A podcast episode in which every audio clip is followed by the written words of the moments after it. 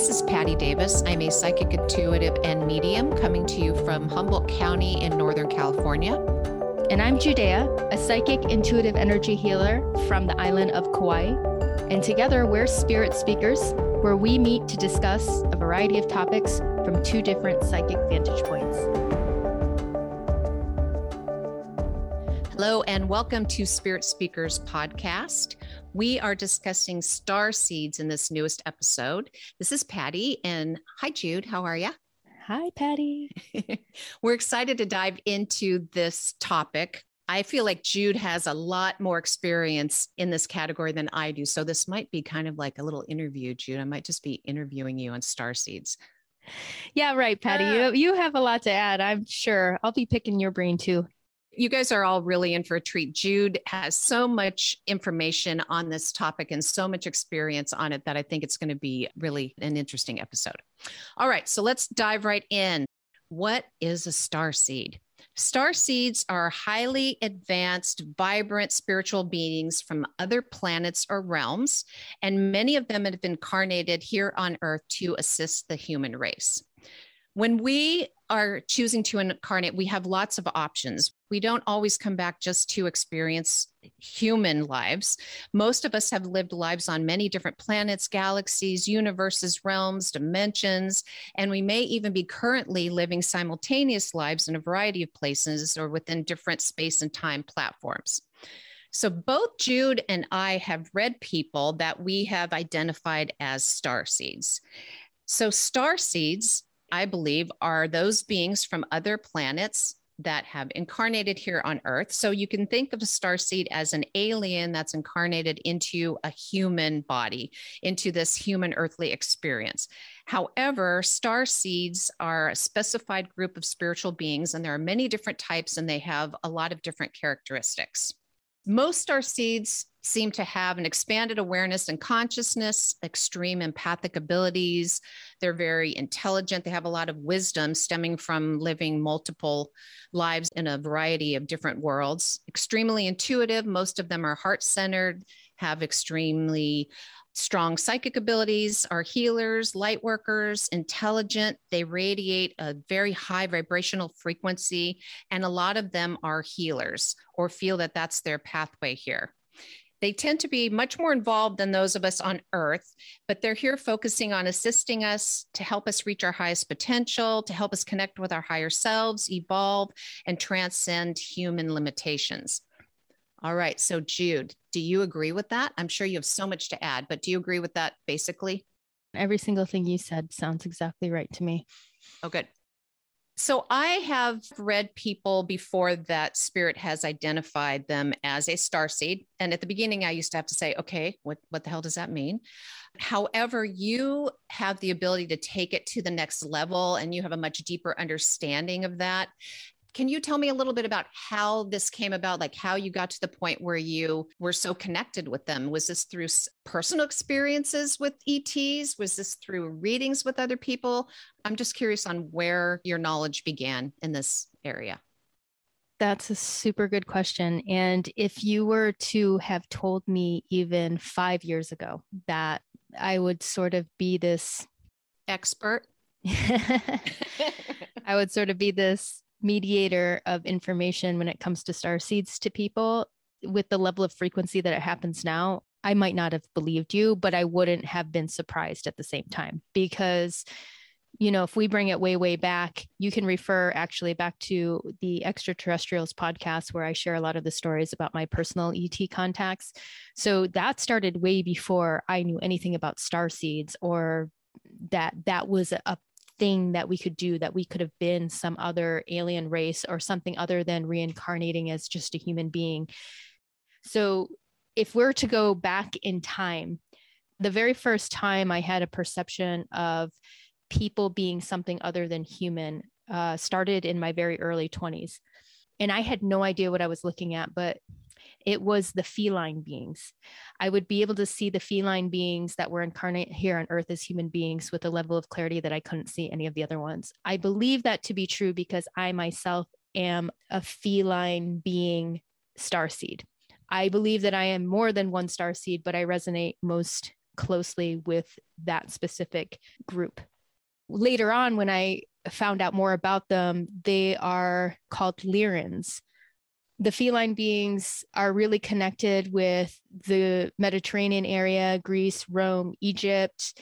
They tend to be super psychic. They're usually healers. They're highly spiritual.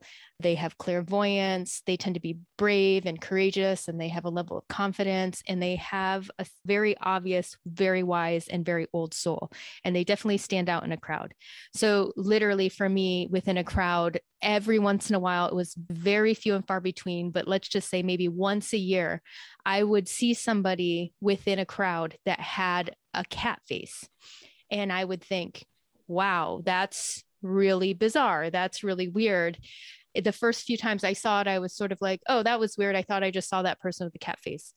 And then the third or fourth time I saw it, I was like, kind of staring at it like wow i'm seeing that again. That must be a thing. And then there was this one particular time i saw somebody and it was just as clear as clear as clear could be. They had a it was a man with a cat's like a looked like a lion's face.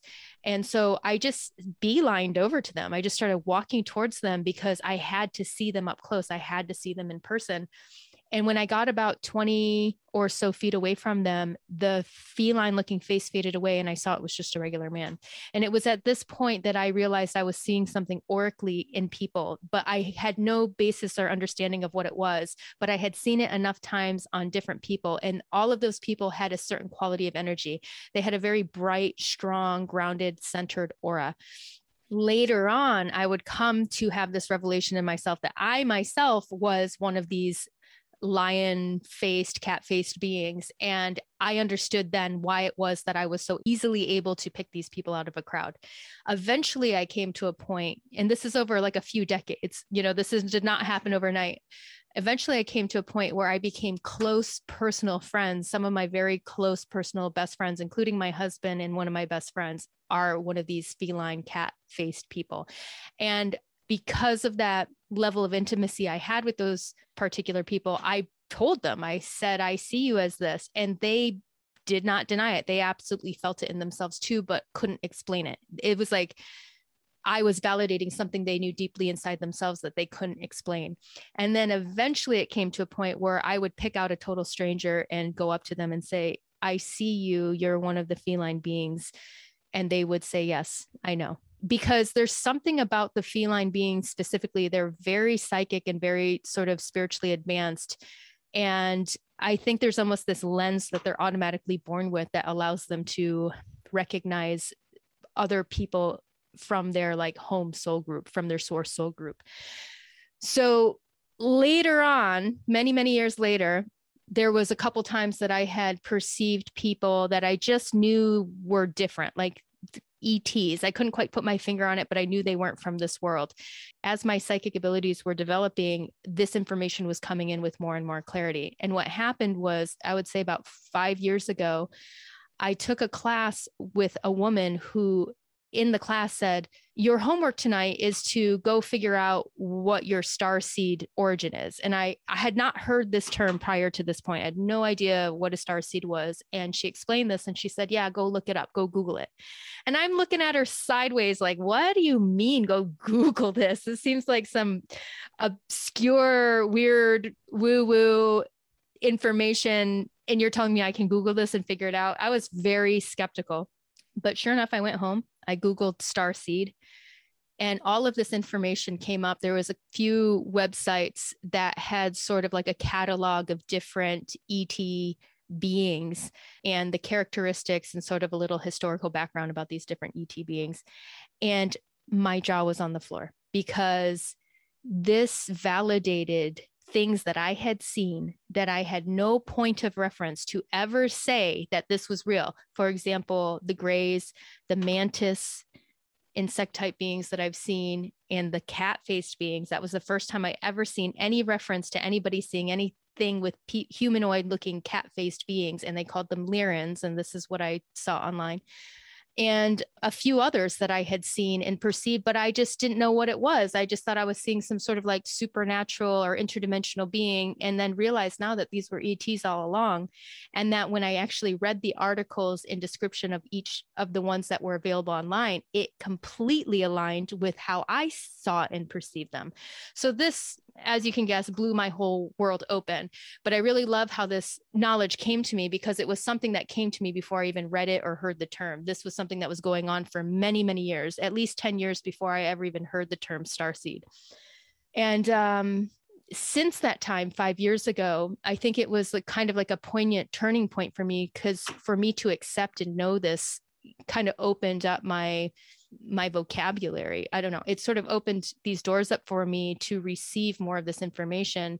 And over the next five years, I felt this momentum as far as how much information, how often this information, the type of people who are coming to me. And now it's almost like I have a very specific lens. If you are meant to know this about yourself, if you come see me in a session and and you are a star seed and this is the information that's on the table for you it will come up. It comes up more and more often. I'd say at least half of the people i read get at least one bit of information of their star seed origin and then probably 10% of the people that have that get like a full star seed reading from beginning to end. It's just like a totally et interdimensional intergalactic travel through their soul from a star seed point of view, but that's more rare. And so that's sort of been the journey of me getting to this point. And I didn't choose this. It wasn't it wasn't anything I would have asked for. It just sort of organically unfolded in its own way. And now here I am. And I've as far as my you know what you say expertise is on it it's just that i've seen enough of it over the years now it's like it's like having a little piece of the puzzle. And I've just sort of at this point now put enough pieces together to kind of get a whole story and a whole catalog of information from my perception as to what these various beings are and a little bit of a backstory to them. So, yeah, that's it. I don't know that I've ever seen somebody look feline until right now while you were talking, you totally shifted. I was just like, "Oh my god!" I had a hard time not interrupting you, and and the way I'm looking at you on Zoom, the angle kind of it's like your nose widened and flattened mm-hmm. out, and your eyes. It's tripping me out. I've had multiple people tell me that when I get really into my channel and I start speaking really passionately about something, specifically something very elevated like this, people tell me when I get out of it, they're like, holy shit you're whole you just changed into something else. And they it's usually like an et feline some kind of version of myself. Because i'm like tapping back into that energy of myself. I'm like stepping back into that skin for a little bit. So thank you for witnessing me and seeing me. Yeah, yeah no it was extremely clear. Kind of blown away. I, you know i wish i could sketch it for you. It was it was kind of trippy. There was one time when you were in a class that i was teaching and you told me afterwards that while i was teaching that my face turned kind of alien, that my eyes got really wide and kind of wrapped around the side of my I've head. seen that on you a few times. The thing about you, though, Patty, is I cannot put my finger on what type of star seed you are. You are like an anomaly to me. You are set apart from anybody else. It's so interesting because I see you as somebody who's so open and you have so many just intriguing layers to your energy, but you are actually visually one of the hardest people for me to try to describe. I see you definitely as a star seed ET type entity, but I cannot pinpoint you or compare you to anybody else. Like a lot of people, sometimes I see them the first time and I'm like, what the heck is this? And then over time, I'll be, oh, I met another one and another one. And by the time I've seen three or four of them, I'm kind of getting like comfortable with what that is. I've known you a long time. I've seen you. I still have yet to meet somebody else that looks like you. Oh, as far as what I perceive you to be as like your ET origin form. Wow, that's that's interesting. So let's go right into visually how they present themselves. This is a great way to kind of segue into this. I think this next part. I you know, and, and we've talked in other episodes. For me, being a, an extremely visual person, somebody can walk in and I could be like, "Up, oh, fairy," you know, up, whatever but the the et thing i don't see them as individual races and i don't know that i could identify them that way the way you do but i can look at someone and and visually see in their features that they have a lot of non-human characteristics or that they carry a lot of non-human energy and then as i get deeper into the reading i'll get messages from spirit that will say things like oh they're a spirit being they're a star seed whatever that is sounds like you obviously get things very visual as well but i'm curious is can you see that visually on a person's facial features Yes. features okay Yes. okay It literally looks like their face morphs into something else. right It's and actually I want to bring this up, Patty. Remember when we were eating tacos and the ET visited us? yeah Eh, Did you actually see my face turning into that ET? totally Okay, so I let me just share this story in a little greater depth with everybody because we did make a post about it a few months ago. I was in California visiting Patty and we met up for lunch and we went to a Mexican restaurant and right in the middle of lunch this being appeared to the left of the table. Now this is what's interesting. I could not see this being's head. I could see its shoulders all the way down to its feet in a, in a level of clarity that was alarming to me because we were in a restaurant with other people and I knew nobody else could see it. But it was, you know, it's alarming when you're seeing something at that level of clarity and there's other like quote unquote normal people around you who can't see it. I didn't tell Patty I couldn't see the head. Patty then told me after I got done sort of channeling through what this ET had to tell us, she said the only thing she could see was its head. And it was because my head was turning into its head. And that was the only reason we were really able to identify. Because it's interesting, like as soon as I see the face, I could identify what an ET is. But if I can't see the face, it could be any number of things if I'm just viewing it through the body, you know? I also find it interesting, Patty, that in the history of us talking about ETs, in the past, you've been like, I can never see the face. How come I can never see the head? I can only ever see the body. And I was like, well, because if you see the face, it's kind of intense. You know, it's not like it's a lot more palpable to take in the body than it is the face. And I just find that whole thing just comical to me that that I couldn't see the face that time and you did, but you saw it on me. Yeah, and and I'll agree with you that especially after watching you right now and seeing you morph into this feline that you have that feline energy, but I've seen you morph into many different types of ETs or beings other than the feline. And and this morphing thing is kind of new for me seeing seeing your, your face morph or other people's faces morph into something and I've fairly recently had a client that totally kept shifting into a reptilian during the Mhm. the reading. But this is kind of new for me. In the past it's been more of a direct knowing, spirit telling me what it is and me passing that information on to them. But for you, you've seen this from the very beginning reading people, you've seen other than recognizing within their characteristics, you've seen them morph. Is that something that happens regularly? it's not often and it's not for very long. It takes, I think, a, a huge amount of energy on their behalf and my behalf for that transformation to happen to bring it into that level of clarity. So it happens just enough for me to catch what it is. Like, wow, I just totally seen you turn into a reptilian. Wow, I, you know, some people come in really strong. For example, when I had one client specifically that is was a reptilian, they kept changing into it. I almost couldn't look at them throughout the whole session because they just kept changing into it. But I think there's something with that reptilian energy because it's a little bit denser, it's a little bit heavier, it's a little you know it has more gravity to it so maybe it manifests within this third dimensional space a little bit easier whereas like somebody that i would perceive to be um, an andromedan or a light being it's a very very high high frequency energy and to me that's a big jump in frequency from that dimensional plane to this dimensional plane so it's not going to show up as easily. That's how i theorize it but yeah i have seen people's skin fully turn like a different color and their eye shape change and uh I've looked at my friends and like had to like jumped back at from them, startled, and begged them to stop. yeah, I remember with one of our mutual friends, I was like, "Stop, stop!" And she's like, "What? What?" And I was like, "Stop, stop changing your face. I can't look at you right now." Uh, I've had moments like that where it's like I'm hiding behind something because it's so shocking to me to see it, but.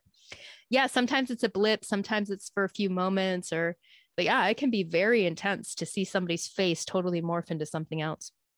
That, that's so interesting what you're saying about the reptilian because I 100% agree with you that I've had other other ETs people show up in other other forms other ET forms where they will shift for just a moment but when I had this reptilian it kept happening every like you know 10 seconds 15 Yeah. seconds and it was really distracting and Did you get the slit eye thing? Was it like the eye? yeah, yeah, yeah. like that secondary eyelid yeah, or whatever. Like it's like a like their eye has that like slit like a cat eye but then you'll see like a little flap go really quick and then there's like this sense of like texture and their skin color yeah. will darken there's like a, a texture that goes like rolls over their skin it's wild it's wild it is wild yeah and, yeah and and super distracting to try to do a reading on someone because I, I was experiencing this for the first time myself, and I didn't even really even have a chance to ask spirit, you know, is this person going to be able to handle hearing that they're reptilian? Because I was just kind of like, holy shit, myself trying to get used to it. And um, yeah,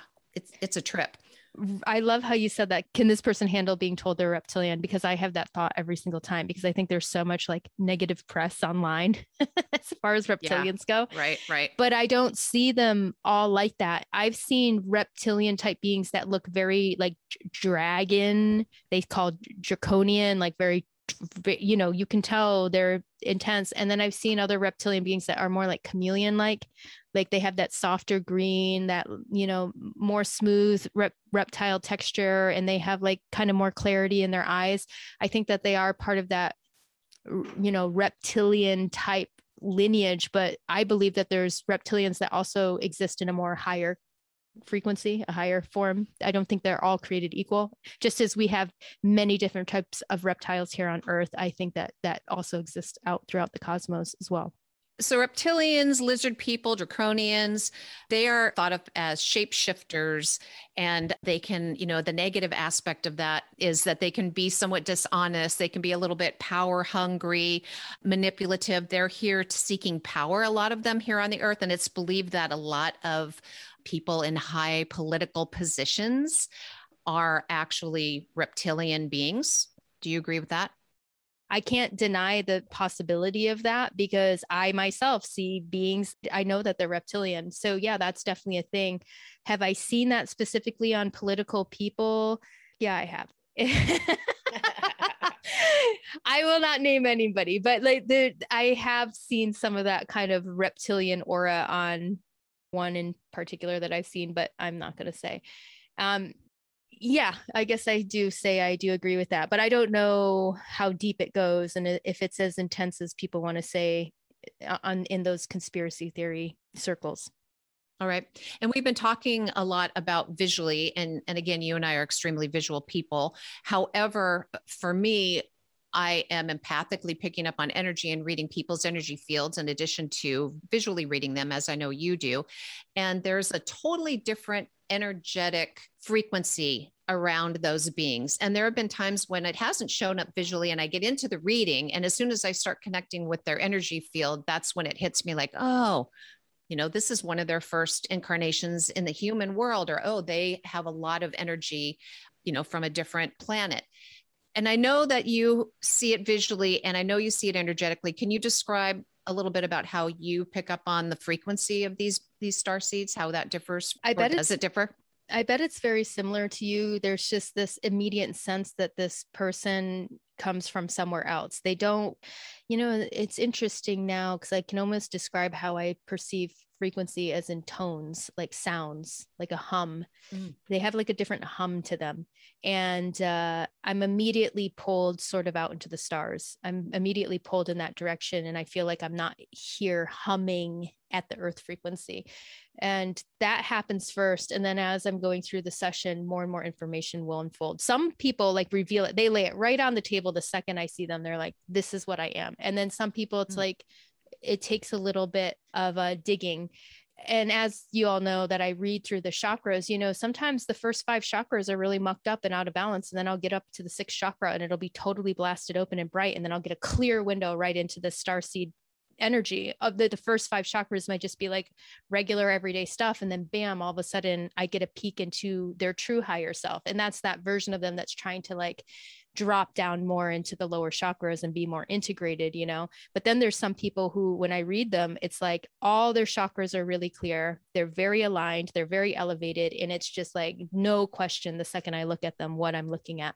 So, yeah, it is a frequency, it's an energy, it's like a, a vibration or a hum sort of that comes first. And visually, that usually comes second.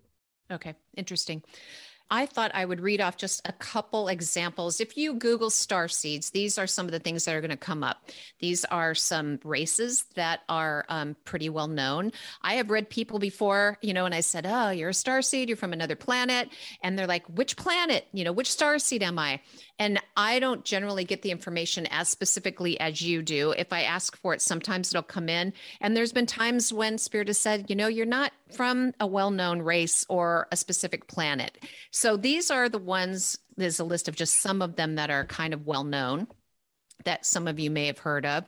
And June, I know I know you're going to add to this list. There's the the Sirians, the Pleiadians, Arcturians, Andromedans, Orions, the felines, reptilians, the Lemurians, and the Atlanteans. There's indigo, crystal, and rainbow children, light workers. Jude spoke earlier of insectoids. And Jude, I know you have some others to add on. Well, I also perceive there being sort of just humans, advanced humans that existed in other places besides Earth. So it's like being a human in another place in the universe and then incarnating here on this specific terrain. I see that as a star seed. People from Mars and Venus, Martians and Venusians. There's a variation of grays, many different types of grays I mean, that is a whole catalog in itself. And also winged beings. I see many different types of winged beings.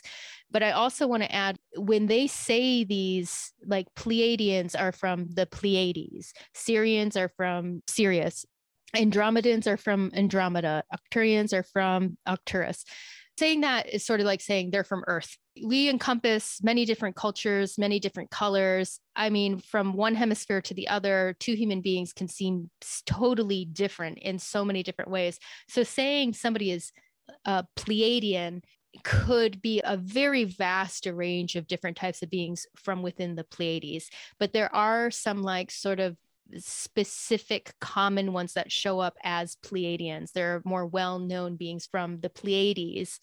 For example, I'm sure those who might know them, some of the Pleiadians are known to be like very beautiful looking human beings, generally with pale skin, blonde, almost like platinum blonde hair and crystalline eyes, like light blue colored eyes. That's a common visual of what a Pleiadian can look like, but that is not totally limited to what a Pleiadian is. I think that there's other beings within the Pleiades that could look far different. So just to let everybody know that, this is very broad these names. These, these are just vocabulary words that are covering like a very huge you know spectrum of beings.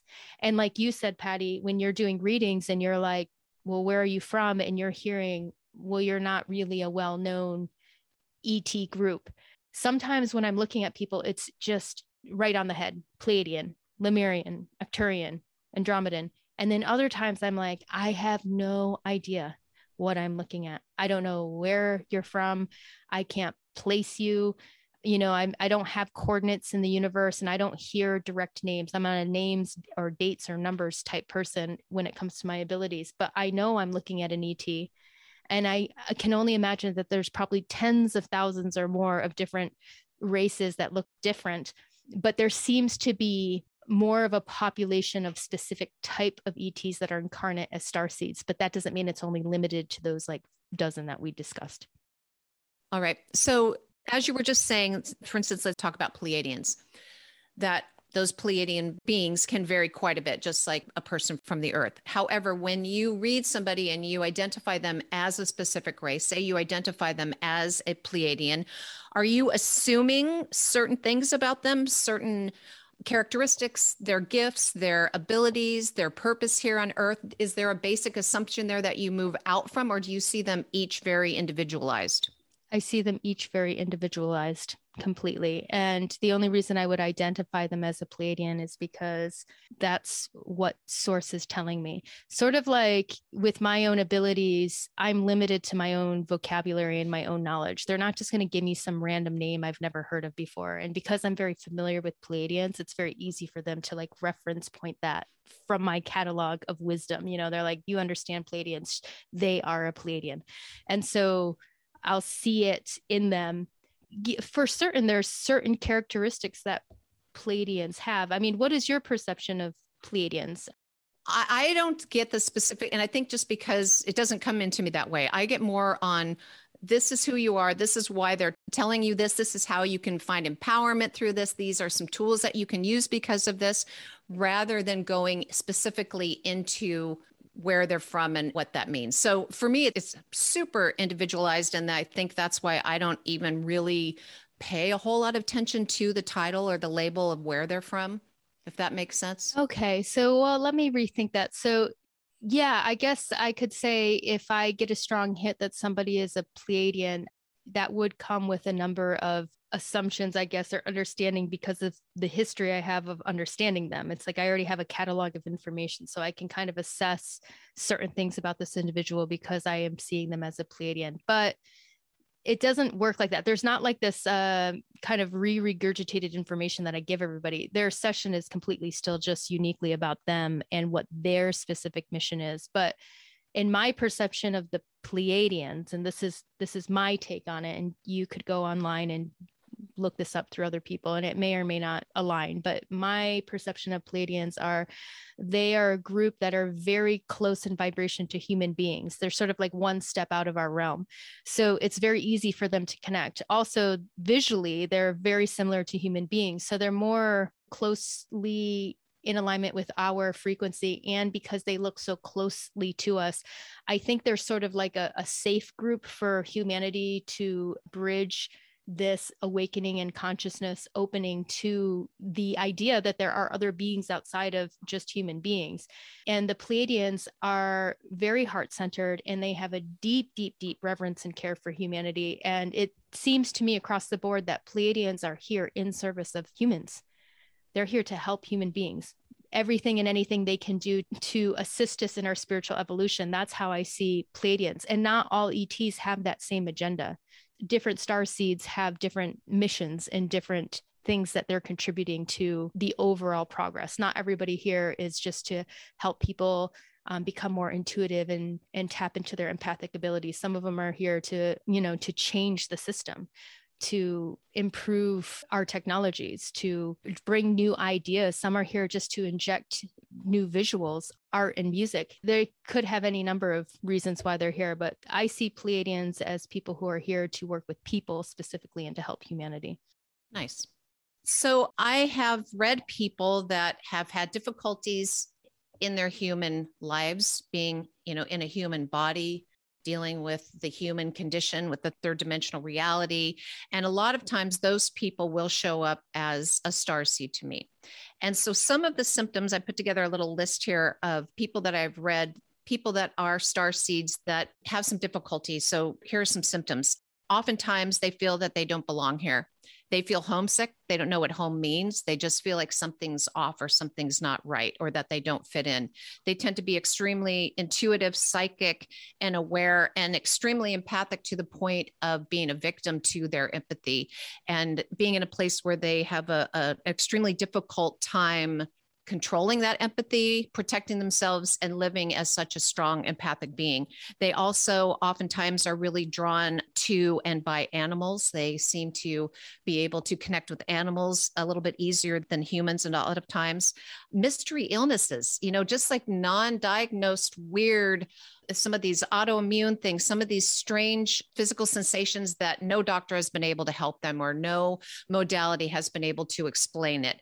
And again, that's because they uh, oftentimes are newly inhabiting a human body and it takes them some time to have an understanding of that. They're spiritually expansive, aware, and knowledgeable beyond what they've been taught. They have the ability to channel or bring in information, have uh, mystical experiences, also really cannot deal with bullshit are super sensitive to bullshit, to trivial and petty crap. It's like they just have such a spiritual connection that they know there's so much more beyond that and that there's so much more potential and, and that lower vibrational stuff really irritates them. They tend to be the people that stand up for the underdog, that are ecologists and wanting to work on behalf of the planet and Mother Earth. They also feel that they're here with a definite purpose. You know, I can't tell you how many people come in to see me that say, What is my purpose? What am I supposed to do? And a lot of those people, I see them as star seeds because they are less caught up in the drive of life and trying to succeed by how much money you make and you know a lot of the things that that many of us were taught growing up they they have a recognition that they have a deeper purpose they know that that's important to their happiness and to why they're here and so they want to know that they also are healers and aware that they're here to be of service. And sometimes not all healers are supposed to be doctors or nurses. And healing comes in a lot of different ways. So I have a lot of star seeds that realize that they're healers, but they're not really sure how that is supposed to manifest. So those are some symptoms that I've seen of beings that are star seeds that are trying to have a better understanding of their time here on earth. Jude, do you have anything to add to that or have you seen that? Oh, yeah. I think that the characteristics of their place of origin have a lot to do with their characteristics here on Earth. I think some of the more interesting cases that stand out to me are when I've seen people who were incarnate grays. So now there's like a lot of different grays. There's short grays, tall grays, and a variance of grays in between. And grays to me tend to be a little bit cold when it comes to the emotional scale. They don't run very high or very low. They're very even keeled or kind of like one note when it comes to the emotional plane. So, star seeds that were originally grays before they incarnated as human beings oftentimes have a really hard time with the human emotions. They don't get it. I'm talking not, not about people who are volatile and all over the place and very empathic and overwhelmed. I'm talking about those people out there who are like, I don't get why people get so excited about things or get so depressed or get so angry or so worked up. They they just don't get it because it's not part of their like natural constitution. Like their natural way of being is they don't have that range. And so coming into this human body and not having a full awareness or practice within those different emotions, mostly negative emotions or very intense emotions, can be very off putting. Those are those people that were like the quiet, weird ones. They always say and interject the weirdest thing at the most off time. Like they s- sort of have um, really bad social cues they uh, say the most awkward or oddball thing. They tend to be very intelligent. They tend to be those people who retain a lot of like odd trivia that really has nothing to do with anything because it's facts and, and trivia and things like that are devoid of emotions. It's it's not about reciting a deep poetic experience. It's more about just numbers and retaining information that's it's just more intelligent they're more cerebral so those are star seeds that i've seen that were originally grays and then also amongst the grays that I've seen as star seeds, I've seen a few of them in our LGB community because the grays also don't have a sex. They're not definitively male or female. They tend to live in a what do we say sexless and or androgynous space so a lot of um, people who identified other than specifically male or female i've seen before i even knew you know, it wasn't obvious when they walked in that they were gay, straight, or whatever. But when I described to them, oh, you're a star seed and you're this, and you come from sort of an androgynous place, it's not definitively male. And they're like, oh my gosh, this makes so much sense. This makes so much sense because they don't feel that in themselves. They've never been able to identify themselves. So that's another interesting kind of characteristic that I've gotten from star seeds. That's that's super interesting. I have done past life readings on people that I'm reading that are star seeds, which is super interesting.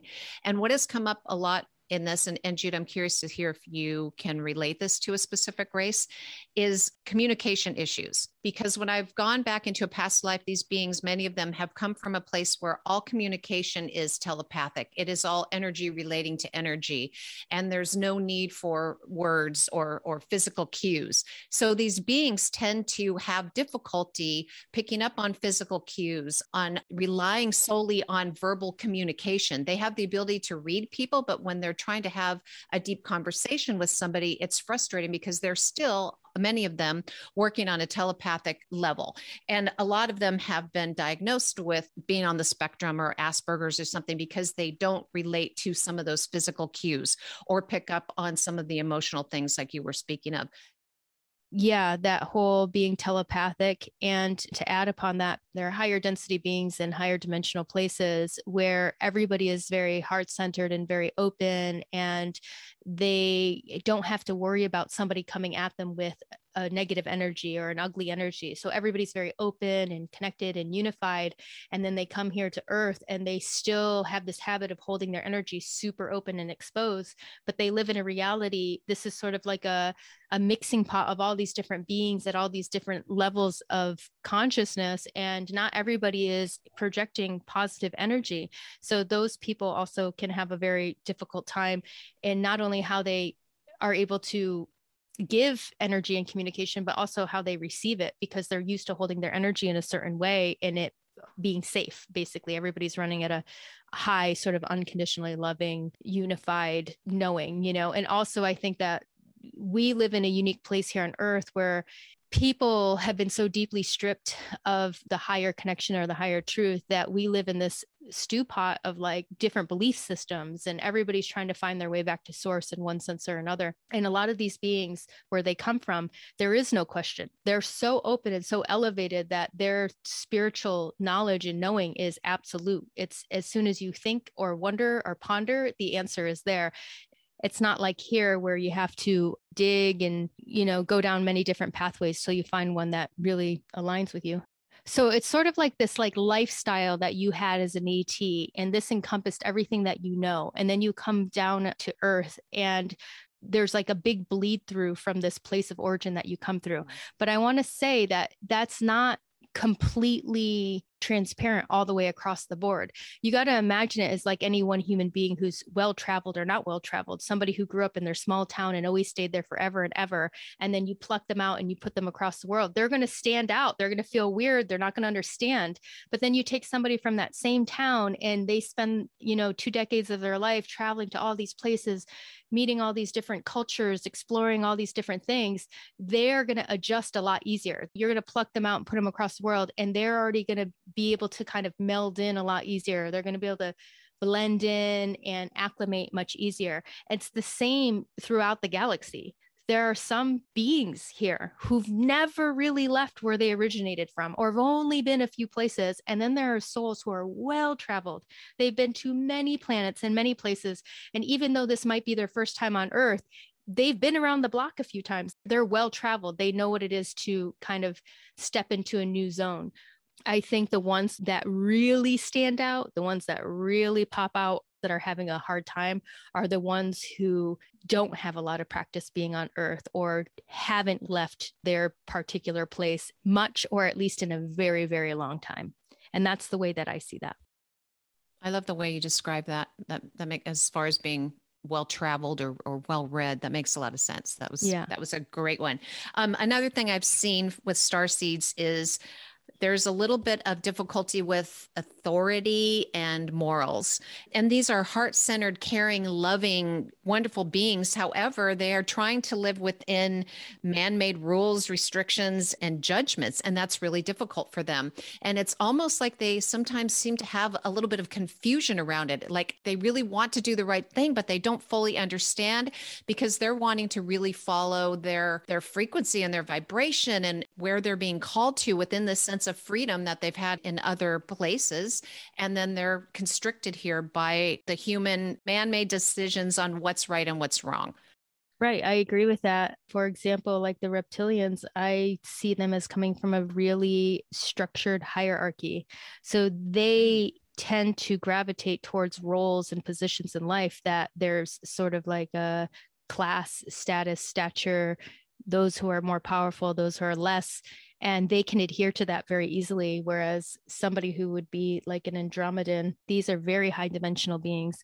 I mean and just to give you a brief description on andromedans they tend to sort of have a blue violet periwinkle skin. I've seen them with usually no hair, very oversized, beautiful eyes. They're very high frequency. They're very empathic, very intuitive. They're working in very, very high spectrums with high dimensional beings. And they tend to be sort of the unicorns. They tend to be very sparkly and very bright, but kind of ungrounded and unrelatable to a lot of people here on Earth those people are ones that have a problem with authority to me they don't know how to follow the rules they're more free floating and i believe that like sort of the society that they come from there's almost just like a direct knowing within them of how to be and how to be correct and we don't need this like structure and hierarchy whereas you know reptilians as I see them as a more denser kind of consciousness. So they need that.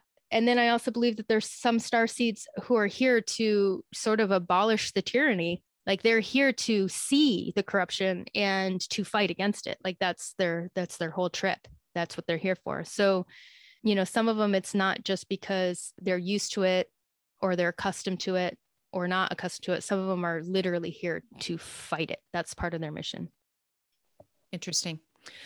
Well, we've talked a little bit about people that have incarnated star seeds as one of their, you know, they haven't had many human lives or they haven't had any lives here on Earth. So I think this would be a good time to talk a little bit about indigo, rainbow, and crystal children. So the reason why we identify them as children, the indigo children, is because when they came into this world, they already came in with a really high spiritual connection, came in with full remembrance of their divinity, their abilities, and their gifts. This isn't something that they had to remember over time or develop their spiritual being or their connection with their higher self. They just naturally came in with that and they already have it. So these are star beings again that are incarnated here with full remembrance of their divinity and their abilities. They have collectively come in to help the earth and to help the human race expand. And they also may be living simultaneous lives as star seeds or as ETs and humans at the same time. But generally, indigo, rainbow, and crystal children have not had very many human incarnations prior to when they come in and we identify them as one of these beings. They have been watching, many of them have been watching and studying and waiting for the right time to come in to assist the humans. So they don't come in fully ignorant of the human condition. But again, for many of them, it can be difficult because it is their first time in a human body living within the restrictions and the limited space of the third dimensional reality. So, first of all, I'll start by talking about indigo kids. And I love this because Jude and I each have a daughter named Indigo. And when I read this, it kind of gave me goosebumps. So, indigo children are very third eye oriented beings. They are strong. They have a super open third eye and their sixth chakra. They are psychically oriented beings. They realize their psychic abilities from an early age. And usually that shows up, and parents start to recognize that right away. They're sensitive and empathic, self determined, really strong willed creatures. They have a strong trust in their own intuitive abilities. They um, usually have a technological understanding. My daughter was like three and helped me set up my phone even though she had never had a phone. It was crazy. They are coming into the planet to bring in new ideas, and they come from a super high vibrational, pure energetic space that, as humans, they can kind of suffer sometimes from um, some of those undiagnosed illnesses that we talked about autoimmune issues, environmental sensitivities. And my daughter really suffered from a lot of that. So these indigo beings, many of them have not had a human life before. And this is brand new. They are just these pure, innocent, sparkling beings, but they have this wisdom about them that kind of contradicts that sparkly innocence. It's it's interesting. Do you, Jude, see some of these traits in your daughter? Totally. When the first, I'd say, year of her life, it was hard for me as a mother because it felt like she didn't like being in her body. She was very uncomfortable with it. Um, even as a little baby, they call it colicky sometimes, but none of the colicky things we could do would make her feel comfortable. It literally looked like she was constantly trying to fit in her body. She was always, mm. she could never sit still. She was always crying, very uncomfortable. And then seeing her grow up, compared to my older daughter, who I can tell you from the go knew how everything worked. Potty training, you sit her on the toilet. She knew what was up. The first time she picked up a pencil, she held it correct, wrote with it perfectly. Indigo, the first time I gave her a pencil, she's like, breaks it, stat like she's like, what is this? It took her forever to figure out that it was actually a writing tool, you know, and she was like that with everything. Everything has always been absolutely brand new and intriguing to her. It's like she has to inspect every single little thing. I theorize this, though I don't know if it's actually correct. So I'm wondering do you think that these indigo crystal children are souls that have been brought back to source and purified and brought back? Or do you see them as like, totally new like the upgraded version of what souls can be I personally see them as beings that have not incarnated on earth before or have so few times that they already have this innocence and this purity i i don't see them as like cleansed or or rebirthed. Do you? Right. No i don't really either but sometimes I always question this because I do get that same like, wow, they're really pure, like their energy is super clean. You know, in comparison to reading somebody who I would perceive to be like a crystal child, which they're kind of older now, so it's kind of silly to call them children, right? Like because a lot of them are young adults now, the indigos and and whatnot. They have such a purity and clarity in their energy field in comparison to what like a normal human being is that has like layers of karma and trauma and wounds and imbalances that are going on. It's almost like there's all this stuff in the way, but at the same time, it's very like like a juicy read because there's a lot of things to look at. But when you get like somebody who's super pure, for me at least, it's like it's just so light and so bright and there's like I don't have this whole historical reference for them of like all these lives that they've lived. But I agree with you. There are sometimes I'll meet crystal rainbow children that are, I think, have maybe been here a couple times. And if they did incarnate here, they were probably in very high vibrational lifetimes, like as an Atlantean or like a monk or something very kind of like special and elevated. They're not just coming in as, you know, a regular human being my daughter when she was little i have my kids are pretty spread out. I have three kids and they're all five years apart. My older son's girlfriends would come over and when she'd leave my daughter would say did you see do you do you notice that brown spark in her eye? She has like a little brown spot in her iris. Or she'll say did you notice that ring that she had on? She was so observant and really when it came to people would bring up things that i would never recognize at all like so in tuned and curious about every little thing. It was just interesting the things that she would pick up on.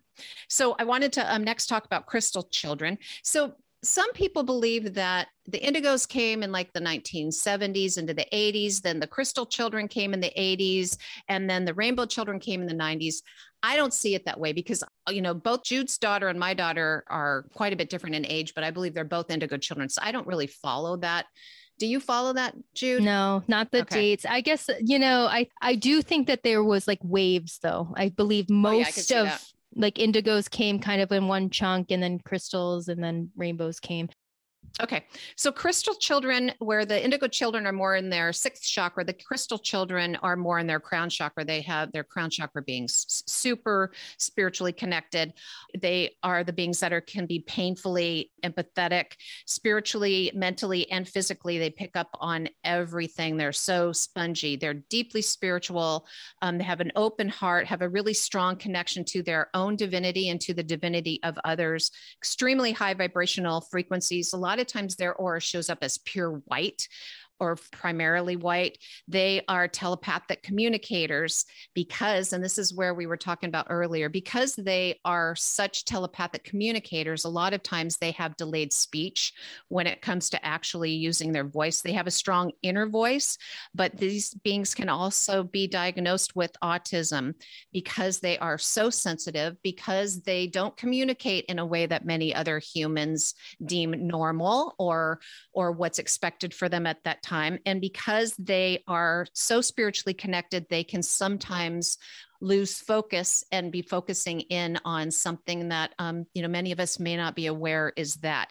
These are the beings that feel homesick that just are like i want to go home you know and they don't really understand what that means a lot.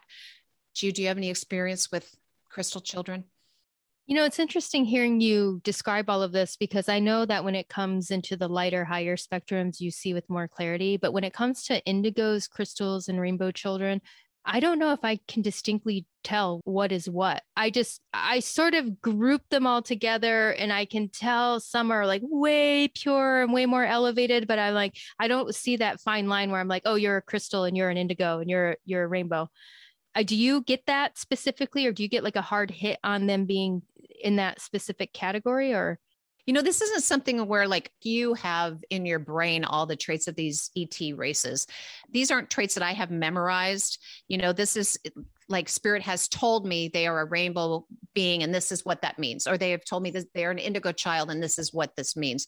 I tend to get more of my information downloaded directly from right. spirit but i do see them as separate. I have seen them show up as different beings different types of, of beings you know, I believe that rainbow children are actually the children that this definitely is their first life. where indigo children may have had a few.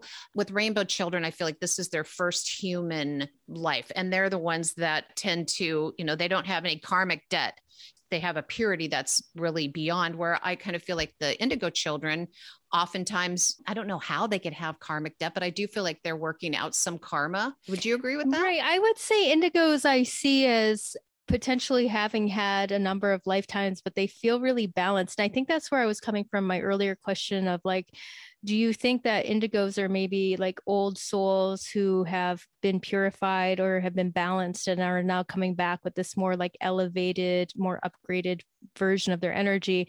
And then for me, I'm just, you know, this is what I'm theorizing. And then when I get to see like more of the crystals, that's when I'm like, okay, you clearly never lived another life and maybe even rainbows and indigo even though i named her indigo and i see her as an indigo and or crystal child i don't think she's ever lived any other lives. I think indigos could also not have lived lives but there is a group within these advanced beings and they are younger people to me. Like i don't think i've ever read anybody over a certain age that i perceive to be one of these beings that have lived past lives but i just don't see them as carrying a lot of karma if any at all. Maybe a little but but hardly.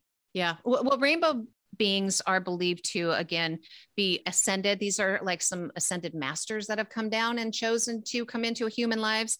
We've talked a lot about volunteers beings that have already had you know human lives and decided what you know are done with their karma that have come in to help us.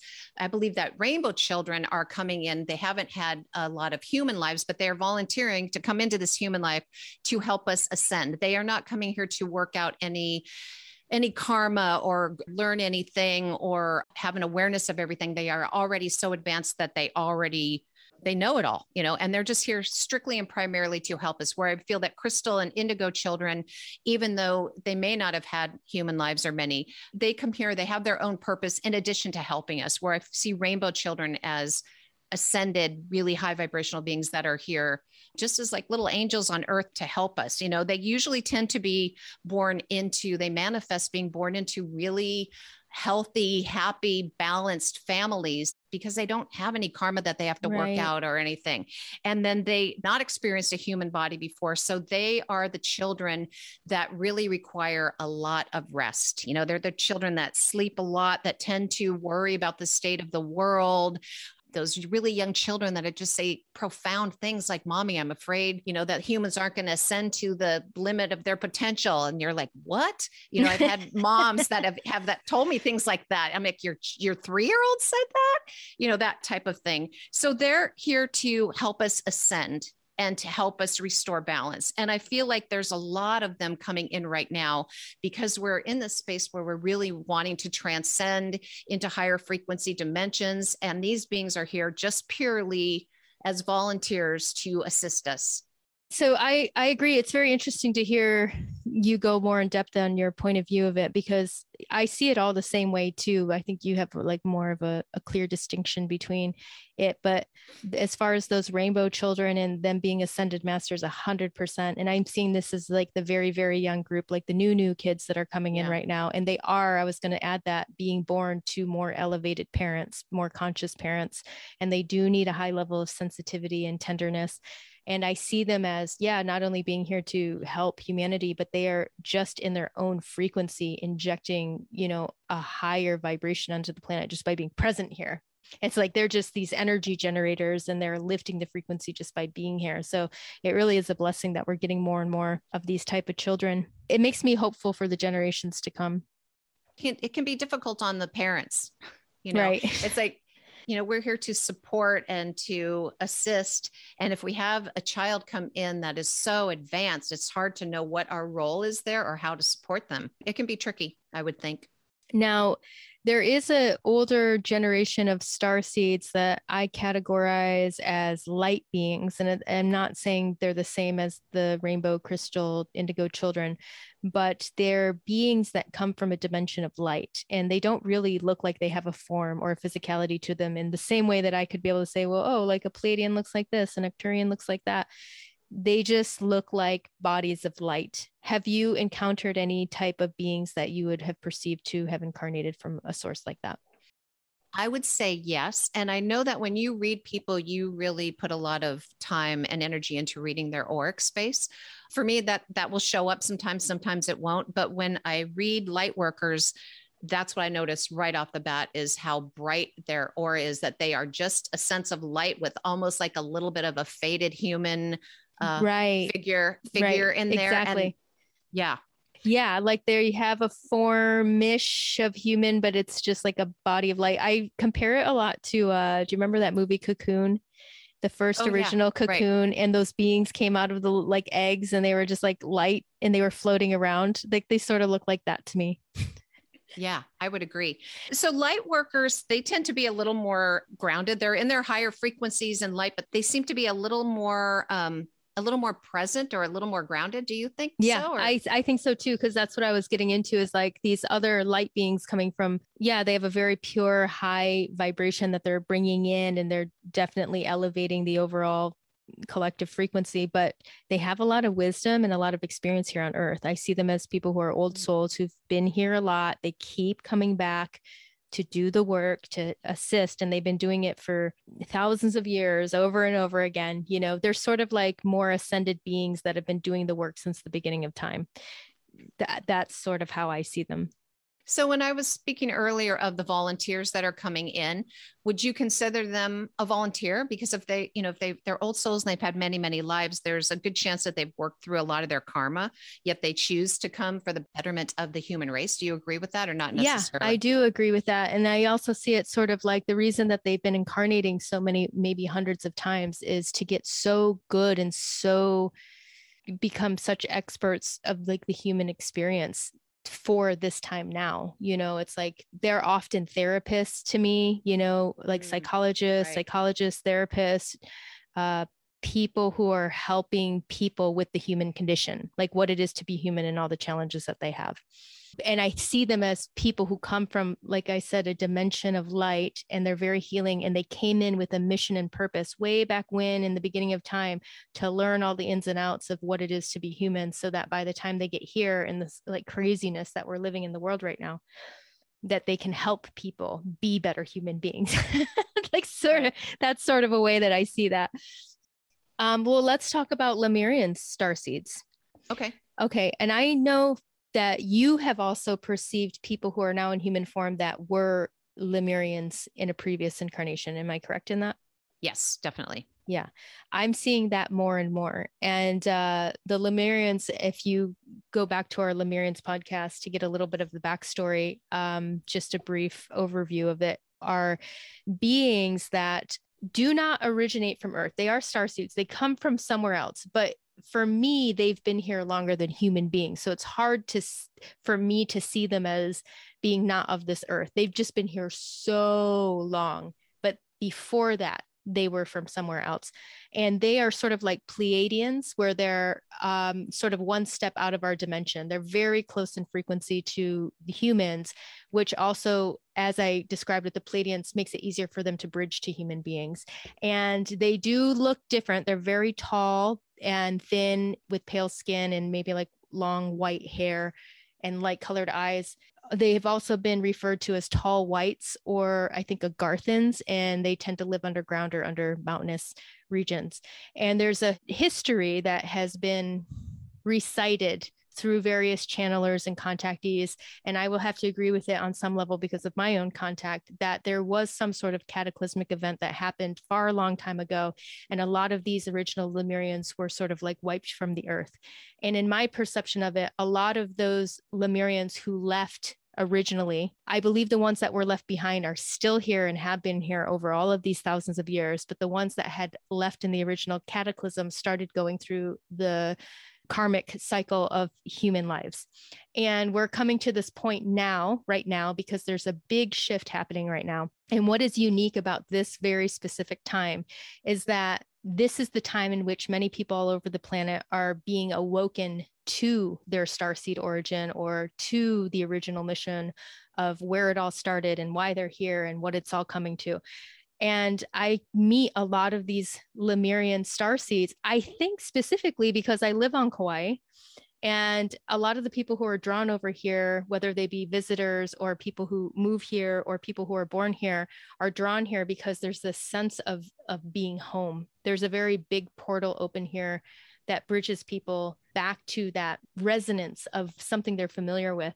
So I meet a lot of them here. I think maybe if I lived somewhere else, I wouldn't see them as much, but here I do. I get a lot of Lemurian star seeds.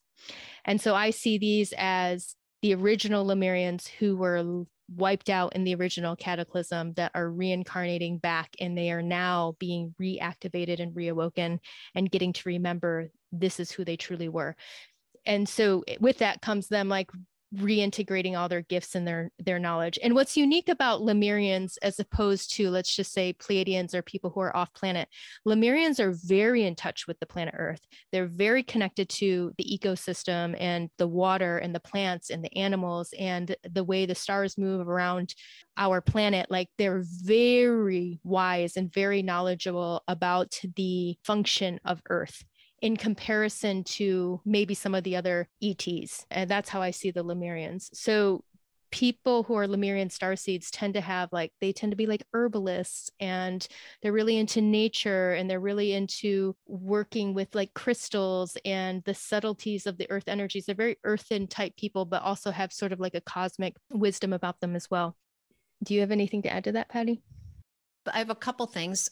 I love Lemurians. Me For too. some reason, they are the ET race that I resonate the closest with, that I feel most comfortable Mhm. around, that I can relate to. I just feel like my energy flows with theirs much easier. And it's kind of when they show up, it's kind of like, I'm like, oh, hi. I, I want to like sit down and chat with them. They just, they have a very calming, soothing, they can be kind of serious, as we've talked about this in our episode on Lemurians. If you haven't listened to that, this might be a good time to go back and listen to that episode. I just, I love their energy. And like I said, it's the, the least jarring of any ET type of energy that's come in for me. Yeah, I love that. And I live just a few hours from Mount Shasta, which is where uh, secondary place that they are believed to reside in. So between Jude and I, we've had a lot of Lemurian encounters and Lemurian energy. Jude, one thing I wanted to ask you about though is that you described the appearance of Pleiadians almost identically to the way you described the appearance of Lemurians. Do you see any difference between them or do they they just oh, look they, really there is similar? a difference, but they're similar. Um, I've seen Pleiadians standing with Lemurians a couple times. oh, they look different. but they look different. Like to me, and this is like I said, there's probably a whole broad array of them that I haven't even seen yet. But what I've seen are the Pleiadians look more closely to human beings. The Lemurians to me look like stretched out human beings. Like they have a very gaunt, like long, you know, where it's a little bit like, whoa, like if you saw like a, you know, really tall, very thin, pale person walk by, it would definitely be like, whoa, that person looks different. Where uh, to me, a Pleiadian outside of them being stunningly gorgeous and beautiful, you would be like, my God, it's like a walking angel. It's just like somebody who's like a flawless human being walking by. They're just just stunning, but they could totally blend in. Um, with the exception of they just have this aura and this sparkle about them and this just love in their eyes. And I agree with you. They're both the most palpable of all the star seeds to human beings because as i said I, I believe that they are most closely resonant to our frequency and they are in a higher frequency in a state of love and they really have this tender loving care towards human beings and it's like undeniable they really just love human beings Yeah, it's it's beautiful. Another one of the star seeds that I've seen, which is very curious to me and really unexpected actually, were the aquatics, the aquatic ETs, the ETs that I think resonate with like watery worlds, whether they be sort of dolphinish, whaleish, or manta rayish. I don't know how to describe it, but I've definitely perceived some star seeds that have a very aquatic mermaid type kind of vibe to them. And you know what? A lot of those people who are aquatic star seeds are very watery people. Like they're avid scuba divers and snorkelers, or they love the water. And those people are also very high vibrational, loving, and spiritual beings. Another star seed that I feel like I could dedicate an entire like book on are the winged starseed beings. And if you look back throughout our culture, there's a all across the planet there has been depictions of winged beings, whether they be angels or like Icarus or Isis or Quetzalcoatl, like all sorts of different beings that were depicted with wings. And in a dimensional sense, I've seen these winged beings that I categorize as like high angels, angelics, like deities, and or shamanic winged beings, winged beings that are more resonant with the indigenous peoples. So I see those type of star seed beings too. And when I see winged beings, those people are also very much healers and bring a lot of wisdom uh, and spiritual sensitivity into this earthly place. Hey, Jude, maybe I'm a winged being. You said you're a hundred percent a winged being. Yeah. Well, you were saying earlier that you couldn't place me as a star seed, but well, you talked about seeing my wings. Let's talk before. about that for a second. You are one of those ETs that that sort of have form and sort of don't have form to me. You sometimes almost look like a, a conscious piece of geometry floating in the void. Interesting. Like there are some ETs out there, I believe, don't have like arms and a head and legs, you know, like in the classical sense. There are some ETs that are just conscious blobs of energy, and y- you're a conscious blob of energy who sometimes has. I feel like a blob fairly often. well, I didn't mean it like that, but I know. Um, yeah you're like a mm, like a crystalline vortex of consciousness that information is moving through. It's very high and very elevated but there's definitely at times like a little bit of a form of sort of like these et eyes that are interlaced within it. So i don't know. If i ever get a direct hit on what it is i'll be sure to tell you. Yeah i resonate with the winged the winged beings. So i have one quick question for you. You've spoken about the felines the aquatics and now the winged beings when we're looking at physical manifestations of felines, if we're looking at a domestic cat or a tiger or a lion or of the aquatics, a dolphin or a whale, do you see a correlation between the physical manifestation of these type of beings and the ET of these type of beings? Does that make Absolutely. sense? Absolutely. And I think that there's a reason for it. I think that perhaps some of these creatures that we have here on earth were maybe brought here or dropped here by these other beings. I mean, it's uncanny and it's also throughout our history this is not new. This is not something that you know is just something that i've seen. I've seen it and then have been able to validate it through stuff that i've seen as a historical reference. I can't say for certain but i just say i speculate that we probably have dolphins because dolphins originated somewhere else and we uh-huh. probably have cats because they originated somewhere else that makes you know sense. and just because i have a really clear opening with that with the feline realm let me describe it to y'all because i bet you there's a lot of you out there who probably resonate with this the felines live in a realm that sort of looks like a tropical desert and the buildings and the structures within that place look like sort of like Greece and Egypt mixed together. It's like pyramids and pillars, like the stone, like alabaster white staircases with huge, like long courtyards with deep pools and giant pillars. And these feline like beings, they look human from shoulder down uh, but their faces look very much like a cat and they can come in all different colors white brown yellow all of that. And they have uh you know humanish looking eyes but very you know they're sort of like a human and cat eye mixed together. They wear sort of like tribalistic clothing. They look like, like you. yeah. Just look at me y'all. you'll know what i'm talking about. But uh I've seen these portals open up and I've given sessions to other people, specifically psychics, who without being cued, without them knowing any of this part about me, I will go through a sound healing and they'll come out of it. And I've heard it many times. I was walking up a pillared stairway and there were these cat people there. I've heard it multiple times. So I know that these are the beings that are working with me when I'm doing the sound healings. And uh, anyways, just wanted to share that because I feel like some of you out there might resonate with that description. Beautiful. I have had a few readings with people, more than a few, a handful of readings with people that are simultaneously living a ET life and a human life. Yeah. And not simultaneously as in they're, you know, each happening at the same time. So maybe it's not, maybe simultaneously isn't quite the right word. They tend to come in for a spell and be humans, and then they tend to go back to their other planet and report and be non-humans, and then they come back in in, and they are not restricted by time and space. And they go back and forth, back and forth. The people that I've read that are in the middle of this are exhausted because you can imagine switching I don't know. It, it affects you more than like you're a human traveling from one space into another because you're actually shifting from a human existence to a non human existence. However, going back and forth in that switch in vibrational frequency is exhausting. These people tend to not sleep. They tend to not really be able to rest. They tend to sometimes just be in a little bit of a state of exhaustion and confusion because we're psychic beings. We tend to have a lot of bleed through over from past lives. So if this is happening, popping in and out, in and out, there's bleed through on both sides. And so, Jude, I'm curious if you've ever read anybody that that has been happening to. I absolutely have, but I find this interesting because you and I have actually really never talked about this specifically. And I absolutely have had at least a good handful of people that I felt that same thing. Like there was like a direct communication sort of happening in real time about their experience here on earth like they're bringing back part of their experience and information back to their home planet or home people for whatever reason. That observation of them being more tired it's not standing out to me. I can't recall if that was something that jumped out to me, but the next time I read somebody and that comes up, I'm definitely going to see if that's one of the symptoms that they're having.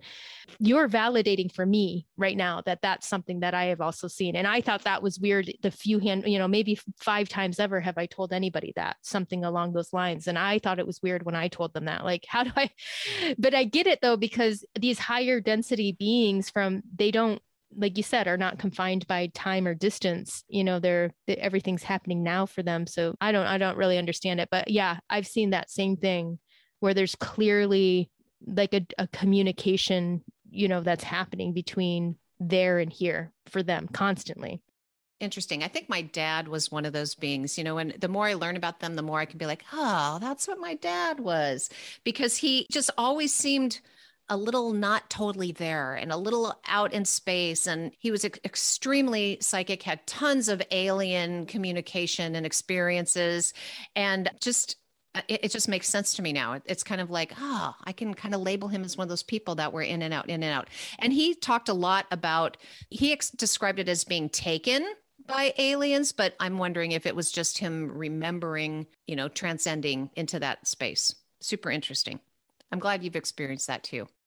Yeah, and I've also experienced a sense of um, certain star seeds being watched and observed, but not seeing them as like directly traveling back, you know, whether astrally or whatever through their consciousness. It's sort of like these other, their like soul group is just imagine, and I believe this to be true. I know this sounds wild, but that there's a lot of ships up there in the sky that y'all can't see. They're running at a different frequency, they're cloaked at any given point in time, there had been times in my life where I would look up in the sky and see at least 20 ships. You know, I've learned to tune that down and tune that out so I can live a normal existence. But I've always remembered it was like I had enough of that window opening to know that they're there and that that level of frequency. And let me also note to you that let's just say 10 years ago, I could be looking up in the sky and in an hour's time, probably be able to point out some sort of craft that was clearly something different, not like what we could say is a satellite, something that was clearly different. You know, up until about 2017, 2017 was a changing year for me because up until 2017, I would point these out to people and they would never see them. Or as soon as I'd point them out, they would disappear or whatever. And then at 2017, it just flipped where every time I would point these out to people, people would see them. But since 2017, where I feel like in a given hour, we might be able to see one, now in a given hour, I can see many. If I mm. sit out there and I look, I'll see many. And so this gets me curious about where this is going. I think there's a lot more of them revealing themselves right now. Having said that, I also believe that there's a lot of them out there that are cloaked. And I believe that your soul group of your, like if you were an Arcturian, there might be Arcturian ships out there that are keeping a close watch on their cosmic cousins who are here incarnate on planet Earth, and they're assisting in every way they can, sort of like spirit guides, giving them upgrades, giving them downloads, helping to help them find their other soul group, starseed soul group here on the planet. Like they're assisting us up there in every way that they can. I really do believe that. I agree. And I've also gotten a lot of information lately on reading um, ETs and meditating and picking up information that we've talked a little bit before, I believe, in our ET episode about people being chosen as ambassadors or being chosen as people to assist the aliens or the ETs that are coming in to help us. And what I've been getting a lot lately is that it's like their ancestors are coming or they're joining them or they're starting to feel more comfortable where they are because there's a much higher presence of their beings. Like, for instance, if someone was an Arcturian, all of a sudden they're starting to feel more comfortable here or starting to really feel that something's about to shift because there's a huge presence of Arcturians that are close. And they're utilizing the people that have incarnated from that space or people that are of a high vibration as almost a beacon or a tag point or a portal. It's kind of like they need our vibration to come in properly. It's almost like some of us are being chosen and a lot of us, our vibrations are raising really high so we can assist them. It's almost like they by having us here a little antenna point or something, they're able to utilize our vibration and come in a little bit stronger. So, a lot of us are being called forward to be of assistance, to have an awareness, and then are also being kind of like called home or are being reminded of where we came from so that we can be of assistance with our ancestors from other realms and planets to help them come in to help the planet and humanity on where we are. Right. I see it so much exactly the same way. Like one of the groups that I see sort of have been peppered all over the planet and they create sort of an energy grid. And this energy grid is helping sort of the flow lines for the healing of the planet and for humanity to move things. But eh, in the way that you describe it, it also creates a grid in which these beings, these ETs out there in the stars are able to like bridge down and connect with the people more. And I love how you said people are feeling more comfortable now because the frequency is raising. People are becoming more attuned to their people. And forget the beings that are up in the ships. There's a lot of them here on Earth with us too, y'all. they're yeah, here. they're here. Some of them you can't see them, and some of them are totally disguised as human beings. And so there's a lot of energy, a lot of energy moving around that we're not always paying attention to, but is benefiting us. It is benefiting us. And uh, I know that a lot of this communication is happening. It's being trickled into us because what I want to say here is they cannot just fly a ship down, land in your yard, walk out, knock on your door, and say, hello, nice to meet you. Everybody would freak out. So you got to understand that. And they're interdimensional beings. So they're going to acclimate everybody very slowly. I believe it starts in dreams, or so I was told by one of the ETs that I talked to it starts with dreams it starts with maybe feeling different tones vibrations frequencies lights it's getting sort of like a direct download a communication and it starts there before it's ever going to turn into something where you're getting like a face to face or seeing an embodied figure in front of you so i just want you all to know that not to get spooked out or freaked out. And for those of you that are sitting there like i'm open i'm waiting like why aren't they showing up?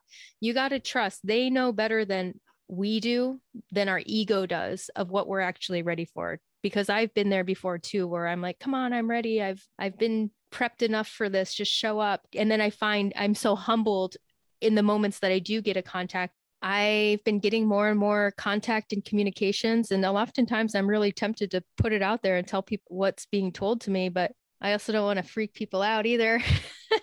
yeah. But uh, at the end of the day, I really have a full, strong faith in knowing that this is as crazy as the world looks right now, it's all headed to a better place. And we have beings out there, they're not here to save us, they're here to assist us in our own mission to help save this planet. Let's just make that clear. They're not here to save us, they're here to assist us. It's up to us. And uh, you got to do the work to keep your vibes high. Yeah, I feel like um, this is all happening for a reason. I think this knowledge of star seeds and our awakening, this is new. This is unprecedented.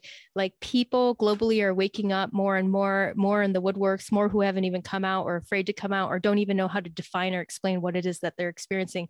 You very well might be one of those people right now listening to this podcast being like, oh my gosh, now all of this makes sense. I had no idea what the heck any of this was until now.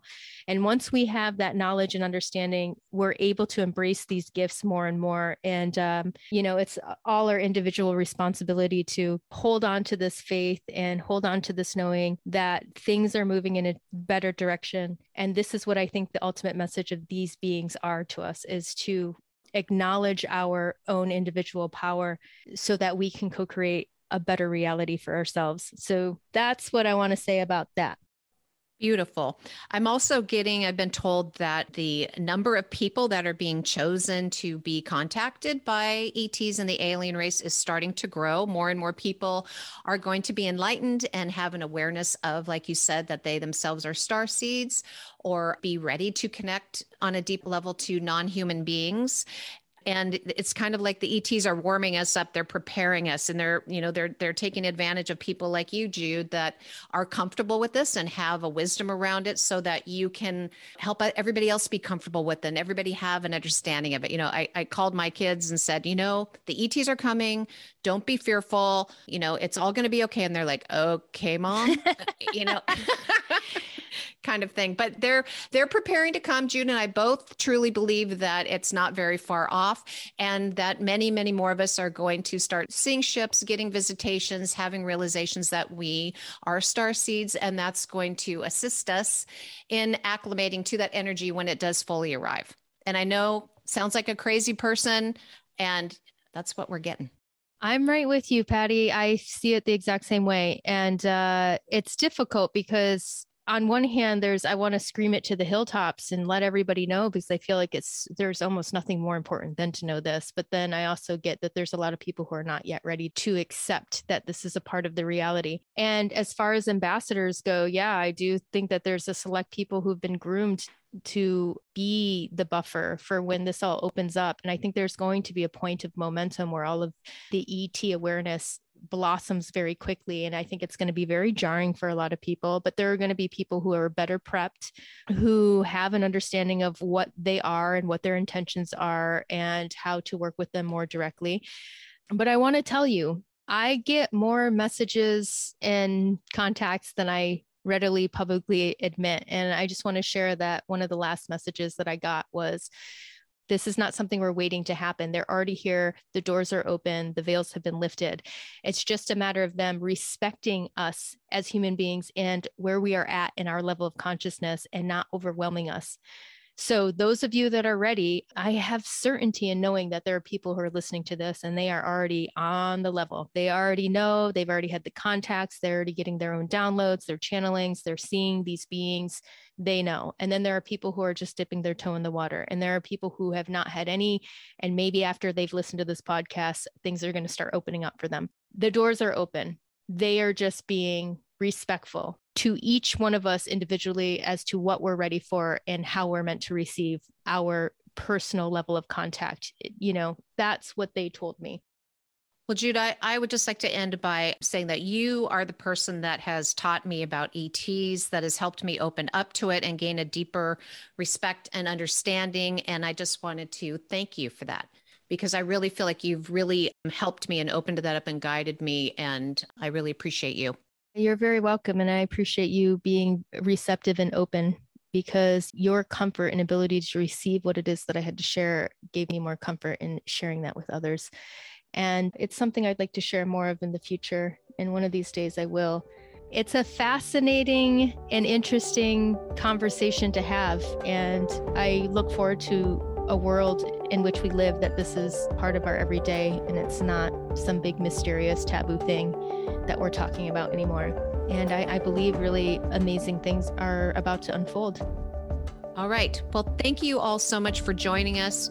We want to thank you for accepting us, for appreciating us, and for all the gratitude that you've shown by making donations, with the positive comments on our Instagram account and the podcast reviews. You keep us coming back and doing more, and we love our community. And we have great gratitude to all of you for listening and joining us in this journey. Keep your spirits and your vision high know that there's a lot more out there and we have a lot of support coming in through the cosmos, bridge through us, and amongst our fellow starseed brother and sisters here on the planet who are all here to make the world a better place to be. So, with that, much love to you all. Until next time, aloha. Take care.